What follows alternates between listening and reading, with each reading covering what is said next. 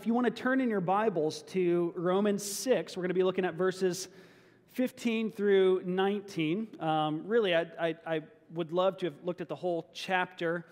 Um, it's, it's just a, a, a beautiful chapter uh, that testifies to God's sanctifying grace of us in Christ Jesus. And, um, and uh, if, if you don't recognize that word or or know what that word means, sanctification, sanctify, then uh, we'll, we'll get into that in a few moments here.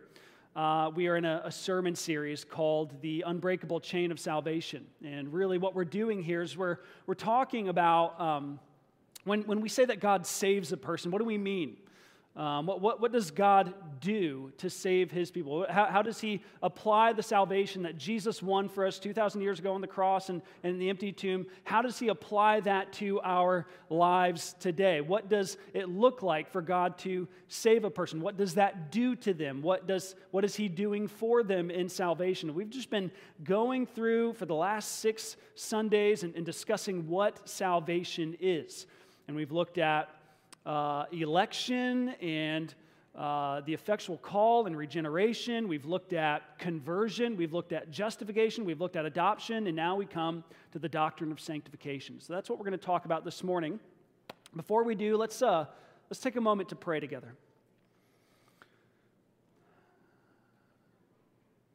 Father, we, we wholeheartedly believe that um, apart from you, we can do nothing.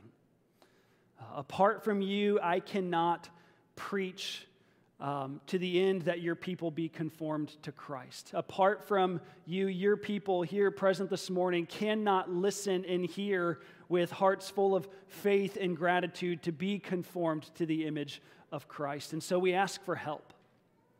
We ask that you would empower the, the, the reading and proclamation of your word with the power and presence of the Holy Spirit so that your people might be made holy for the sake and glory of your name. Through Jesus Christ our Lord, we pray. Amen. Amen. Well, I think that the best, uh, the, the, the, reward, the award for, for best all time opening line of a book ought to go to C.S. Lewis. There once was a boy named Eustace Clarence Scrubb, and he almost deserved it. It's just a great opening line. It's the opening line to the voyage of the Dawn Treader. And uh, early in the book, you, you see what he means. Eustace Clarence Scrubb is a twerp, he's horrible. Um, he, he's awful. He's unpleasant, to say the least. He's clueless. He's cowardly. He's greedy and rude, and almost, almost nobody likes being around him save his mother. And as you get further into the story, he and the Pevensie children find themselves in the magical land of Narnia. And it's there in Narnia that Eustace undergoes something of a, of a transformation. And, and it happens in a, a kind of roundabout way. Uh, the, a, a sort of turning point in Eustace's story is when he falls asleep on a dragon's hoard, a, a, a, pile of gold that he finds, this, this dragon's pile of gold that he finds on this mysterious island. And, and Lewis says that when Eustace falls asleep on this dragon's hoard, uh, that, that Eustace had greedy, dragonish thoughts in his heart. And somehow, mysteriously, uh, miraculously, Eustace wakes up a few hours later and he finds that he's been magically turned into a dragon. And in all reality, he'd been a dragon all along. He's just now realizing it in Narnia. But like any normal boy, he doesn't want to be a dragon. This is the most unpleasant to him. He doesn't want to be a dragon, he wants to be a boy. And so he's left longing for a chapter or two, longing to be restored again to his humanity, longing to, to, to be a boy again. He's absolutely miserable. And in fact, this, this misery uh, kind of turns him into a, a, a, little more pleasant to be around, even though he's a dragon now. Uh, rather than greedy and rude in his normal sort of way, he, he, uh, he uses his dragon powers to help the others, and, and, and he uses his strength to, as a dragon to help uh, them out in, in times of need. But his transformation is not yet complete until he comes into contact with Aslan. And Aslan approaches him one night as everyone else is asleep, and he calls Eustace to follow him. And Eustace says, I, I, I knew I, I had to do what he told me, so I followed him. And Aslan leads Eustace, uh, the, the dragon, up to this, this huge well on top of a mountain. And Eustace thinks he's supposed to get into the well, so he goes to do so. But Aslan tells Eustace, first you need to undress. And, and Eustace is, is confused for a moment until he realizes that reptiles uh, and therefore dragons, have a sort of outer layer of skin that they can shed. And so Eustace tries and tries to, to remove his scaly reptilian skin by scratching and ripping and tearing into his skin, but, but it's all to no avail. Eustace tries and tries until he gives up and he knows that it's no good. And at that point, Aslan says to him, You'll have to let me undress you. Eustace says, I was afraid of his claws, I can tell you, but I was, I was desperate now. So I just laid flat on my back and I let him do it. The very first tear he made was so deep that I thought it had gone right into my heart. And then he began pulling my skin off. It hurt worse than anything I've ever felt. The only thing that made me able to bear it was just the pleasure of feeling the stuff peel off. He peeled the beastly stuff right off, Eustace says. And there, I was as smooth and soft as a peeled switch, softer than I had been. Then he caught hold of me, and I didn't like that very much, for I was very tender underneath now that I had no skin on. And he threw me into the water. It was the sharpest stinging pain, but only for a moment. After that, it became perfectly delicious. And as soon as I started swimming and splashing, I found that all the pain had gone. From this point on in the story, Eustace is a, is a different boy. He's a completely new person. Rather than cowardly, he's courageous. Rather than, than greedy, he's gracious. Rather than rude and annoying, he's, he's pleasant and kind. He's transformed. Now, as we move on in our series, in the unbreakable chain of salvation, we come to the doctrine of sanctification. And now, sanctification is, is a biblical word and throughout the scriptures, used in, in different ways, but one of the ways it's used, and the way that we're, we often use when talking about the order of salvation, is to talk about what we call progressive sanctification. And that's the, the lifelong process wherein we become more righteous, more virtuous, more like Jesus.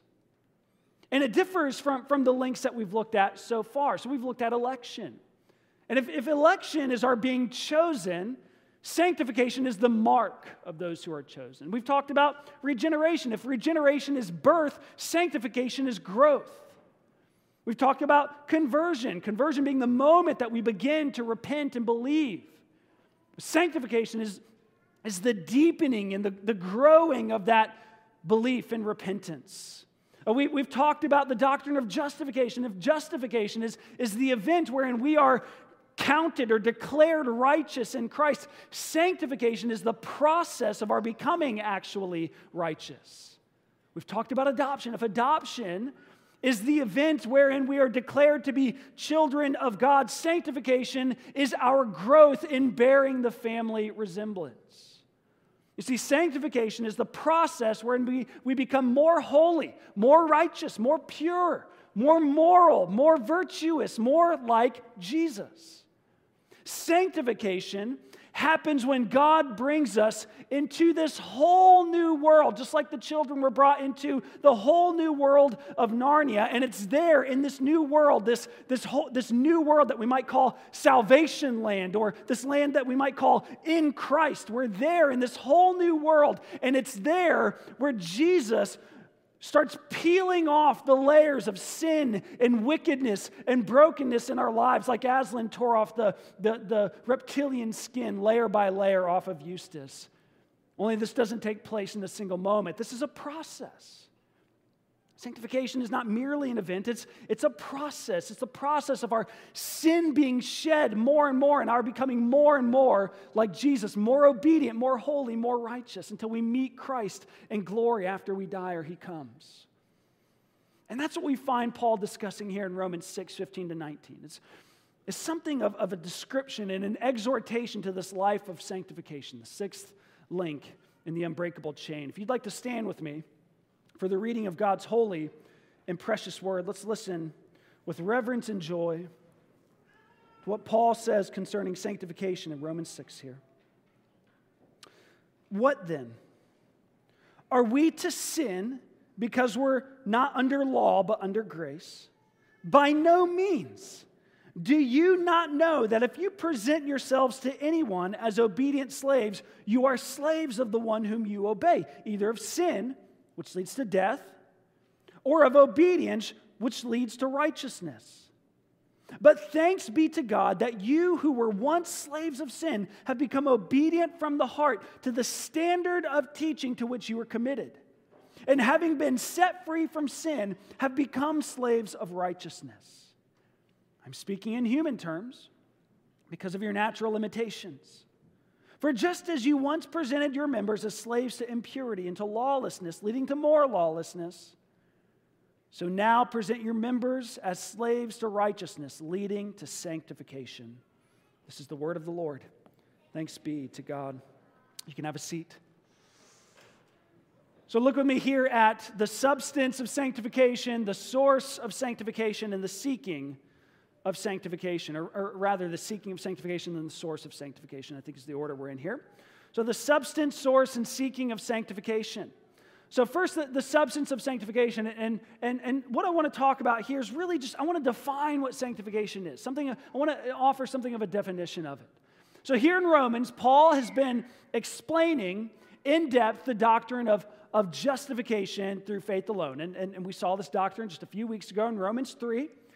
And there we, we saw that in justification, God counts us as righteous through faith alone, by grace alone, in Jesus alone. There's nothing we can do to earn it or deserve it. It's a free gift, right standing, and acceptance with God by grace through faith in Christ. But then that, that brings up something of a question for some of us. And in Romans 6, Paul actually anticipates this question and addresses it head on. And that question is this if our, if our sin no longer condemns us and we are justified freely in Christ, why not just sin all the more? Why not just continue in sin? If grace abounds, let's, let's live it up. And Paul's answer to that question is, is no. No, we, we don't sin all the more. Because in Christ, we not only receive the gift of justification, which is glorious in and of itself, but we also receive the gift of sanctification. So the, the, the, the, the English word sanctification it comes from two Latin words being smushed together. Sanctus is the word for something being holy or set apart or sacred. And then the word facio, which, which means to make or do, and you put them together, and it's a word that means to make holy. And that's a good translation. It's a good word to use for translating the Greek word here because that's exactly what the Greek word means. It means to make holy, to set apart.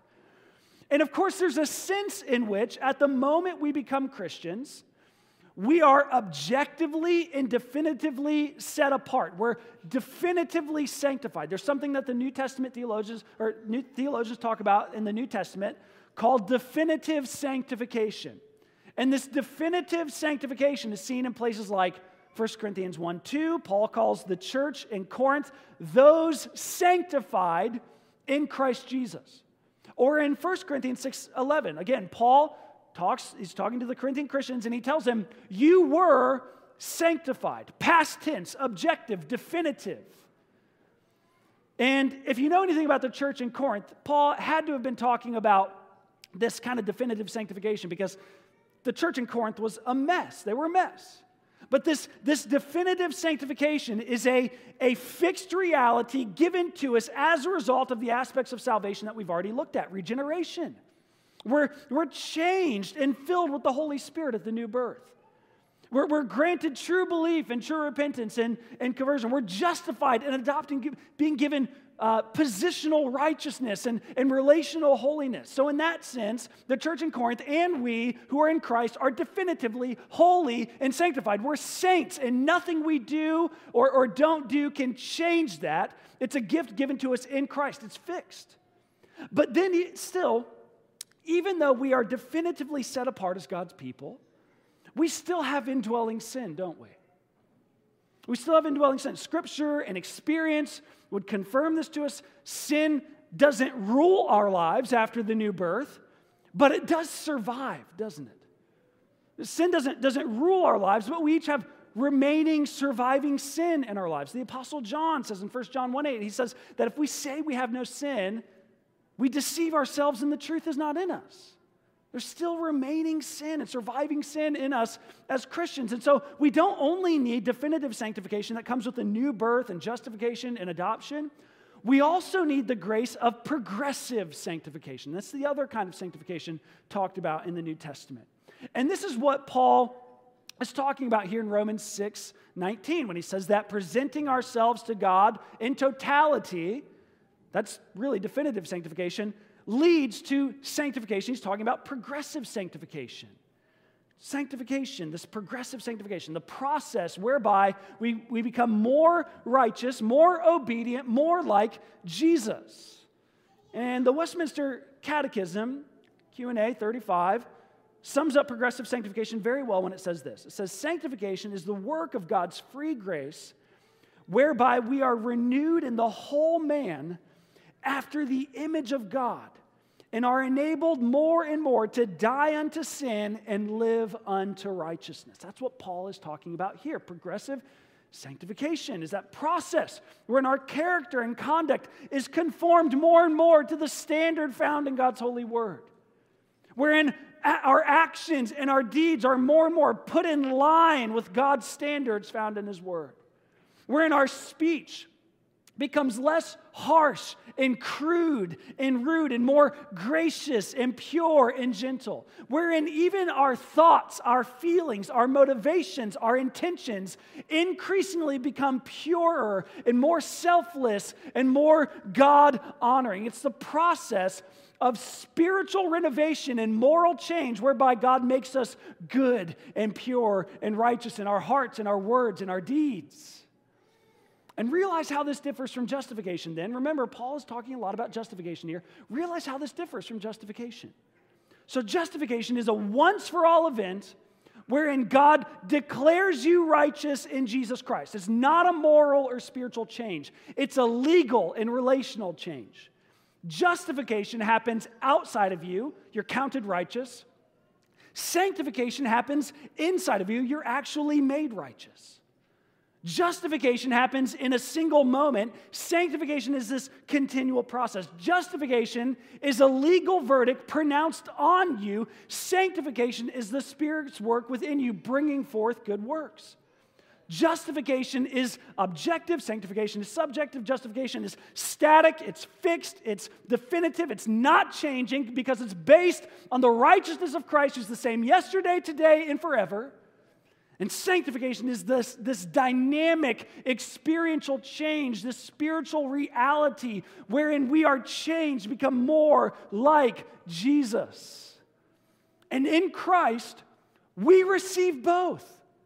That we receive both. That's Paul's point in Romans 6. In Christ, we are justified, yes, but we don't continue in sin. We run from sin and kill sin and pursue righteous living because in Christ we're not only justified but sanctified.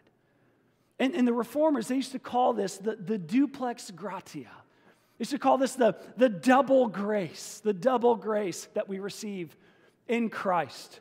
We celebrate this very reality whenever we sing that, that wonderful hymn, Rock of Ages. We say that Christ is the double cure he saves from wrath and makes us pure. He justifies and sanctifies. And we must, we must never separate the two because they both come in Christ Jesus. They both come from our relationship with Christ.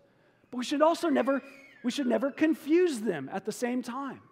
Our sanctification does nothing to make us right with God. We're already fully and freely granted full status as righteous sons and daughters in our justification and adoption, fully accepted by God. There's nothing we could do to make us more or less accepted.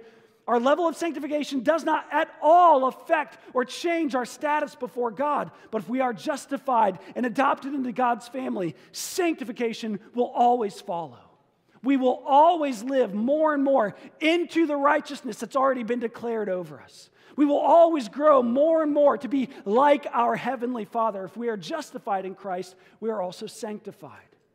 And that just makes sense, doesn't it? That just makes all the sense in the world. We don't just want to be set free from sin's condemnation and eternal consequences. We don't just want to be set free from that. We want to be set free from sin's power in our lives.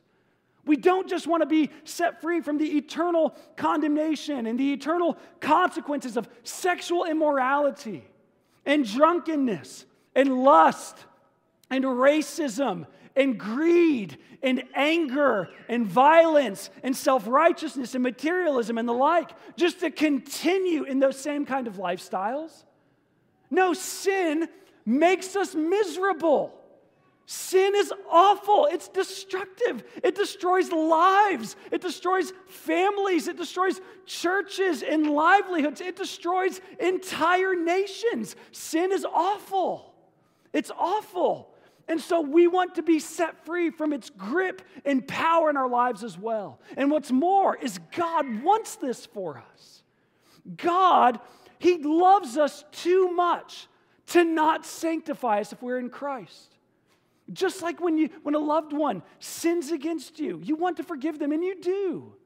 But you want more than that. You also want to see them set free from the destructiveness of the sin itself. And of course, you don't have the power and ability to do that in others, but God does. And so, in addition to justifying us, He also sanctifies us so that we might be more free, more alive, more happy, more satisfied in Him. But then that also brings us to the next point the seeking of sanctification. Because this is, if this is a, this is a, this is a benefit we receive in Christ, it is. And yet, we aren't passive in receiving the benefit of, of um, progressive sanctification. You know, we're passive in receiving regeneration and, and justification and adoption. We're entirely on the receiving end of those good gifts. And we're on the receiving end of sanctification too, but we're also active in pursuing it and seeking it. And really, that's, that's the real emphasis uh, uh, of our passage this morning that we're to put forth effort in our sanctification. We don't earn it, but we put forth effort. We're to present ourselves to God wholeheartedly, devoting ourselves to obedience to Him and His Word. Paul asks in, in Romans 16, verse 16, of our passage here. He says, do you, do you not know that if you present yourselves to anyone as obedient slaves, you are slaves of the one whom you obey, either of sin, which leads to death, or of obedience, which leads to righteousness? In verse 19, he closes this paragraph with an exhortation saying, Just as you once presented your members as slaves to impurity and to lawlessness, leading to more lawlessness, so now present your members as slaves to righteousness, leading to sanctification. We're not to be passive in the pursuit of holiness. We're, we're, to be active in the pursuit of holiness. He calls us here to total obligation. He calls us here to total commitment, total abandonment from sin to God. And he uses the, the, the metaphor of slavery to exhort us in this. And he tells us in the beginning of verse 19 that slavery, it's not the, the perfect analogy for what he's trying to get at, since sanctification really actually leads to freedom, as Paul talks about earlier in Romans 6. But he's speaking in, in merely human terms to get at a spiritual reality, which doesn't perfectly correspond to the spiritual reality, but it illustrates something important for us nonetheless. And that's this that in the pursuit of sanctification, we're to act like slaves do toward their master. Not in the sense that we seek to earn our keep or that we're treated as anything less than justified sons and daughters. It's not the sense he's talking about. But in the sense that we ought to be holy and devoted to our God and Lord, just like a slave is holy and totally devoted to obedience to their master. We're to be holy and totally committed to obedience to God. Holy and totally devoted to a life of goodness and righteousness and holiness according to the standard set forth in His Word. And really, he says, you're gonna do this with something or other. You're gonna, you're going to serve something or someone ultimately. You're going to be a slave of something or someone. The great theologian Bob Dylan put it right. When he wrote the, the lyrics, you may be an ambassador to England or France, you may like to gamble, you may like to dance. You may be the heavyweight champion of the world or a socialite with a string of pearls, but you're going to have to serve somebody. Yes, you are. You're going to have to serve somebody. Well, it may be the devil or it may be the Lord, but you're going to have to serve somebody. Bobby Dylan, you are exactly right. Another great theologian, African pastor, St. Augustine, compared this to a, a horse and its rider, its master, who, who guides it and steers it and tells it where to go. The question is who's the rider? Is it God guiding and directing according to his word? Or is it Satan and sin directing you? Those are your two options. There's no third option. That's it. And so Paul exhorts us here to present our entire selves as slaves to godliness and righteousness, to devote ourselves to our God and Lord, to count ourselves as totally dead to sin and totally alive to righteousness, to set our lives on the altar as a sacrifice to God. In other words, we are to pursue and seek sanctification. The great New Testament scholar D.A. Carson once rightly said that people do not drift toward holiness. Apart from grace driven effort, people do not gravitate toward godliness, prayer, obedience to Scripture, faith, and delight in the Lord. We drift toward compromise and call it tolerance. We drift toward obedience and call it freedom. We drift toward superstition and call it faith.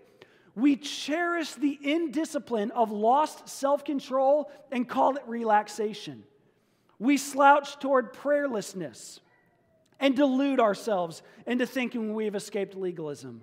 We slide toward godlessness and convince ourselves we have been liberated. We are not to be passive in pursuit of sanctification and holiness in the Christian life. We're not to loiter on our heavenly journey. We're to strive after the delights of God's sanctifying grace. We're to seek and pursue and put forth effort in this grace of sanctification. But then, as we pursue sanctification, we also need to understand that our sanctification is not ultimately from us. We're to seek it, but we don't manufacture it. It's not the result of mere human willpower. Sanctification does not find its source in us. The source of sanctification is God, it's from His presence in His work within us. He is sanctification's source. And, and again, the emphasis of our text this morning is really underscoring our responsibility in sanctification, but still, Paul does show us here that God is the source of it ultimately. Look at verse 17.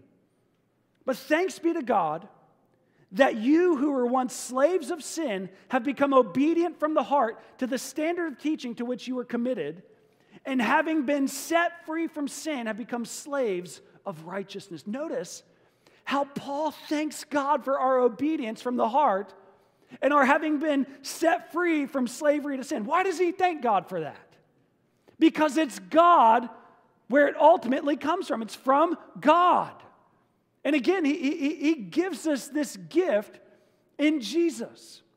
Paul has already made this his exact point in Romans 6, in verses 3 to 5, where he wrote, Do you not know that all of us who have been baptized into Christ were baptized into his death?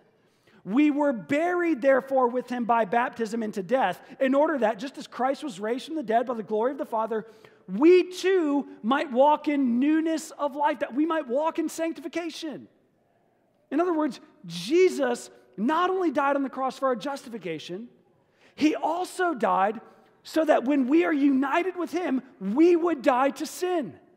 And moreover, he also rose three days later so that we would be empowered to live to righteousness in obedience in his resurrection power. He rose so that resurrection power would break into this sin sick world and into our sin sick lives. And by the presence and power of the Holy Spirit within that we receive at regeneration, God channels that resurrection power eh, of Jesus Christ into us so that we would be empowered and furnished with everything needful to grow in holiness and righteousness and sanctification. And how does this work then? How does this work then? So, the sanctification thing being both God's work and ours is something of a mystery. I, I, I don't quite know how to explain it, but this mystery will cause the Apostle Paul to say things like in 1 Corinthians 15 10, that by the grace of God, I am what I am, And his grace toward me was not in vain. On the contrary, I worked harder than any of them. He worked really, really, really hard, Paul said. I worked so hard, way harder than any of the other apostles. But then he says, though it was not I, but the grace of God that is with me. Or, or how about Philippians 2 12 and 13? Therefore, my beloved, as you have always obeyed, so now, not only in my presence, but much more in my absence, work out your own salvation with fear and trembling, for it is God who works in you both to will and to work for his good pleasure. Sanctification is our work, it is. But ultimately, it's God's work since it's the grace of God within us that causes us to work. It is God who works in us, both the will and to work for his good pleasure. Sanctification is God's work in our work.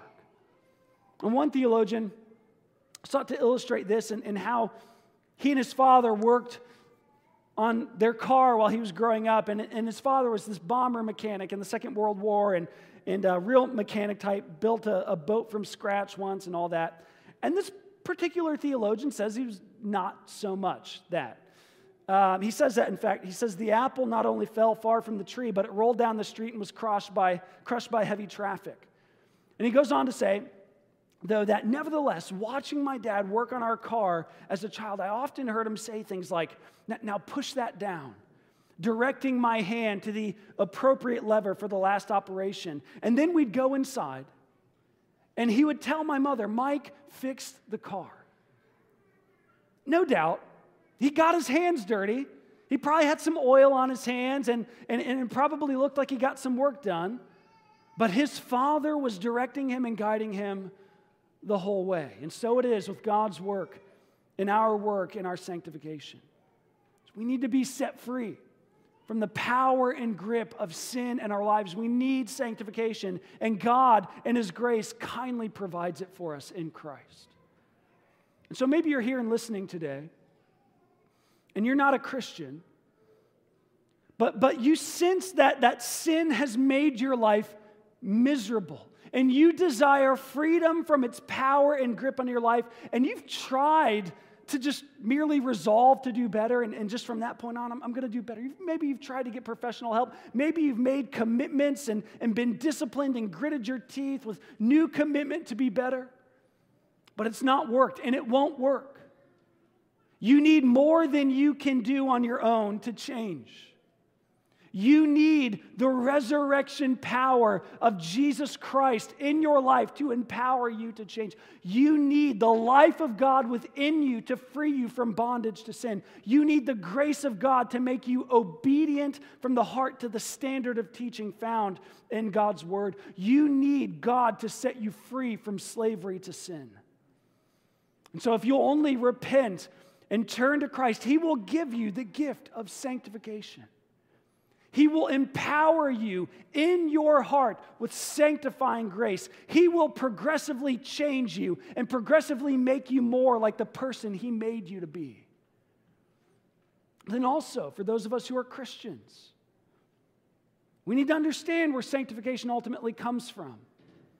Because we, we, we also need to understand this because we too need to, we need to guard ourselves from spiritual pride when it comes to sanctification. We do play a role in our sanctification, but ultimately speaking, sanctification is a work of God within us. We can't manufacture it, we can't will it on our own, we can't self produce sanctified character and holiness. It takes the resurrection power and presence of God within to produce the fruit of sanctification. And so we should never see growth in the Christian life as cause for spiritual pride. But then we Christians, we also need to understand this doctrine of sanctification in order to guard us from false assurance. Not just spiritual pride, but also false assurance. Because here's the thing salvation in Christ is a whole package. Salvation is not a buffet where you get to choose the parts and pieces you do or don't like. Just as Christ can't be divided, salvation can't be divided. Each link in this unbreakable chain is an essential part and follows the one before it. And so, those who would be assured of their justification and adoption in Christ ought also to expect to see the fruit of sanctification in their lives. J.C. Ryle once said, Where there's no sanctification, there is no real life in Christ.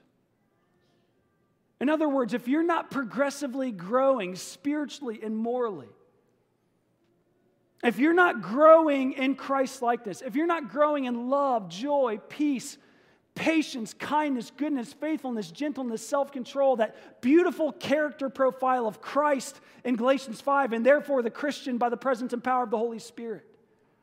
If you're not progressively seeing victory over sin in your life, however small or slight those victories might be, if, if you do the same things you did before you became a Christian, you say the same words, you think the same thoughts, you feel the same feelings. If you are indifferent to the glory of God and living a life which is pleasing to Him, if you feel no conviction of sin and no desire for obedience, then there is no real life in Christ there because where there is life in Christ, there is sanctification. There is growth in obedience from the heart and freedom from the bondage of sin. Understand where sanctification comes from. It comes from God and from the life of God within the hearts of his people. God in Christ by the Holy Spirit is sanctification's source. God gives us this gift in Christ. He makes us progressively more pure, more righteous, more holy. He improves our character. He puts to death our unrighteousness and our vices and, and brings forth the fruit of righteousness and virtue within. God in Christ sanctifies us. He works in us to progressively make us more and more like Jesus. But then before we close, I want to give you just a few exhortation and things to consider in light of this. And, and these are all just going to be uh, kind of bullet point, single word headers. First is disposition. Disposition. When it comes to the pursuit of sanctification of the Christian life, I want you to consider and, if necessary, change your disposition. Because here, here, here's an issue I run into with, in many conversations with, with Christians is that we vastly underestimate the power of God's sanctifying grace in our lives. We live under the tyranny of low expectations when it comes to our sanctification. We, we vastly underestimate the power of God's sanctifying grace. We resign and consign ourselves to very little fruitfulness, very little change, very little growth in obedience and righteousness and goodness. We feel and act as if we are deterministically stuck in sin and unrighteousness. And sometimes, sometimes it may very well feel that way. We all struggle with, with what we call besetting sins. Besetting sins are those, those kinds of sins which seem to stick. They're the ones that we often run to or commit or have a harder time killing and forsaking and struggle, sometimes struggle with for the rest of our lives. And sometimes, as we struggle with those besetting sins, we can kind of start to lose heart and lose hope and feeling like we're helpless and hopeless to fight against sin. My friends, listen to me. The very power that raised Jesus Christ from the dead 2,000 years ago lives within us. We are not stuck. You are not deterministically stuck in sin, Christian. And you may need to tell yourself this often. You know, last week we, we said those six things that we might need to tell ourselves every single day. We might need to tell yourself every single day when you wake up in the morning, I am free from bondage to sin. I am free from bondage to sin because of Christ, because of the presence of the Spirit within you, the, because of the sanctifying grace of God. You don't have to sin anymore. You don't. It's not that you're unable to sin, you are. It's, sin is still possible for you, but you don't have to. Sin is no longer the rule in your life, Christian, but the exception. You are free from bondage to sin by the Holy Spirit who's been given to you. You've been given a new nature, a new heart, a new power. You're not stuck. You're not stuck. And listen, it's, it's hard. It's hard. The Christian life, is, as we consider disposition, maybe we should consider this that, that, that, that the Christian life is hard, it's difficult. Discipleship, growth, sanctification is hard. And we live in the midst of a generation that often treats anything that's hard as automatically bad. And, and, and, that treats anything that's hard as bad for you mentally and emotionally and spiritually. I'm going to tell you that's not the case. In fact, some of the most important things in life are hard. And if you're afraid of difficulty and things that are hard, I don't recommend Christianity because it's difficult. Sanctification, discipleship, growth in the Christian life is hard. And what our current cultural moment, and many of us don't understand, is that the hard things in life are often the most important. And, and, and sanctification fits in that category. It's hard, but it's good, it's necessary. And so you might need to change your disposition from one of hopelessness or helplessness or passivity or laziness, even due to fearing the, the hardness of pursuing sanctification, to one of resolve and hope. Wonderful Anglican Bishop J.C. Ryle exhorted us in this. He said, Settle it down in your mind that you will aim at the highest degree of holiness, spiritual mindedness, and consecration to God. That you will not be content with any low degree of sanctification. Consider, and if necessary, change your disposition. Rid yourself of the tyranny of low expectations. Embrace the hard work of seeking sanctification. Be resolved. Next, habits. In addition to, to disposition, I'm, I'm convinced that habits is, are, are of the utmost importance for our pursuit of sanctification. Realize that God has given, uh, has given us means and instruments through which He works to sanctify us. He, he has given us, He has promised to work in us through the Word, through the, the, the Scriptures through prayer, through sacraments, through the local church in order to grow us and sanctify us. That's why we call these activities means of grace in Christianity. They're means of grace, they're means through which God graciously works in the lives of his people. And so some of us might need to take an inventory of our habits in life. Listen, if you hardly ever pray, if you hardly ever read your Bible and meditate on Scripture and memorize Scripture, if you gather with God's people part time, if, if, if you spend hours on social media and watching TV and YouTube videos, listening to, to crap radio or podcasts from godless political commentators, don't be surprised if there's no discernible growth in your life. You need God's Word. You need to read it. You need to hear it proclaimed and applied to your life with God's people. God has designed that faith comes and is strengthened through His Word, by hearing and through the Word of Christ. You need to hear God's Word in order to grow in sanctification. You also need prayer. J.C. Ryle once said that praying and sinning will never live together in the same heart. Prayer will consume sin, or sin will choke prayer. Next, way, next month, we're, we're devoting ourselves to, to a month of prayer together. We're going to start it off with a, with a Sunday evening gathering where we're gathering all together to pray. And we're giving you booklets for, for morning and evening prayer. And we're calling you to pray with us on Sunday afternoons and, and, and uh, on Wednesday afternoons and, and to fast on Wednesdays. And, and we're calling you to this. And, and if prayer is an area in your life where you're saying, I just need growth there, this is a good opportunity to devote yourself to, to growth in the area of prayer. You need prayer, you need the Lord's Supper. Paul tells us in 1 Corinthians 10 that, that it's there that we have fellowship with the body and blood of Jesus, that we have this, this, this unique remembrance and communion with the living Christ. It's only available there. And it's there that we are strengthened and nourished in the Christian life, just as eating and drinking strengthens and nourishes us for, for natural life. We need the Lord's Supper. So you need accountable community and fellowship with other believers in the local church.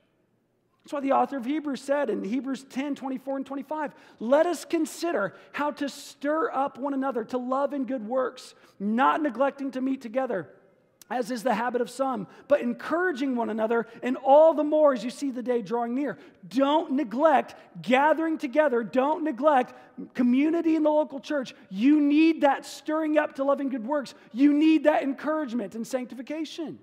We all need it. These kinds of habits are an utter necessity because they are the primary means through which God has promised to work in the lives of his people. But then they're not the only means.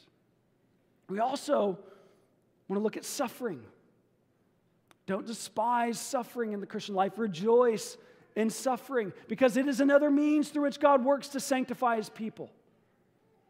I remember when I was in, where I first came across this verse, 2008, Maringá Paraná in Brazil. I was reading my Bible and I, I came across this verse, totally revolutionized the way that I saw suffering and difficulty and hardship in the Christian life. Romans 5, 3, and 5. We rejoice in our sufferings. We rejoice in our sufferings. Why do we rejoice in our sufferings? That's weird. We rejoice in our sufferings because we know that suffering produces endurance, and endurance produces character, and character produces hope, and hope does not put us to shame. Is suffering pleasant? No. But Paul says we can rejoice in it because God uses suffering in the lives of his people to produce endurance and character and hope in his people. He uses suffering to sanctify his people. It's for good reason that J.C. Ryle once wrote that affliction is one of God's medicines. By it, he often teaches lessons which would be learned no other way. By it, he often draws souls away from sin in the world, which would otherwise have perished everlastingly. Health is a great blessing, but sanctified disease is a greater. Prosperity and worldly comfort are what we naturally desire, but losses and crosses are far better for us if they lead us to Christ. Thousands at the last day will testify with David, It is good for me that I have been afflicted. Rejoice in your sufferings, Christian. God is at work through them to make you more like Jesus. And lastly, gospel.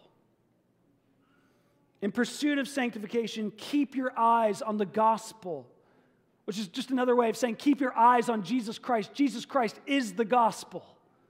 Jesus is the gospel. Keep your eyes on him. Paul tells us in 2 Corinthians 3:18 that it is by keeping our eyes on Jesus Christ that we're sanctified. He says there that in beholding the glory of the Lord we are transformed into the image into the same image from one degree of glory to another. This is why we pursue the habits that we pursue in the first place. The means of grace, because it's there that we behold the beauty of the face of Jesus Christ. Really, the end of, of, of, suffering is that uh, we, God would use it to clear our clouded vision so that we might see Him more clearly. And it's in beholding the glory of Jesus Christ by gazing at his beautiful face that we are changed and sanctified and made to be more like him. And understand, by, by beholding, Paul is saying that, that by the ministry of the Holy Spirit, we are to meditate on the beauties and excellencies of Jesus Christ, to think about his heart, his person, his work, his passion, his teaching, his righteousness, his cross and resurrection, his ascension, his ongoing ministry of intercession at God's right hand, on his return, on his glory. We're to think on these things and rejoice in these things and glory in these things and marvel in these things. And by so doing, we will be made more like Jesus. Just as the old poem says regarding sanctification to run and work, the law commands. The gospel gives me feet and hands. The one requires that I obey, the other does the power convey. In the gospel of Jesus Christ, through our union and communion with Him, the power for sanctification is conveyed to us, that we might be made more like Christ. And so, my friends, if you would be sanctified, consider and, if necessary, change your disposition. Take inventory of your habits and, if necessary, change your habits. Rejoice in suffering and remember the gospel. Behold the beauty and glory of Jesus Christ and be satisfied in him. Amen. Let's pray. Father, we give you thanks for the, the gift of sanctifying grace that you have given us in Christ Jesus, that double grace, that double benefit, that double cure, saving us from wrath and making us pure. And we pray for growth in it in our lives, in each of us, that we might rest in you, be more satisfied in you, and that we might live more and more empowered by the Holy Spirit to be made more like you. We pray that as we come to the Lord's Supper, that you would give us spiritual eyes to behold the beauty and glory and excellencies of Jesus Christ here. that we might be transformed from one degree of glory to the next for the sake and glory of your name. Through Christ our Lord, we pray. Amen.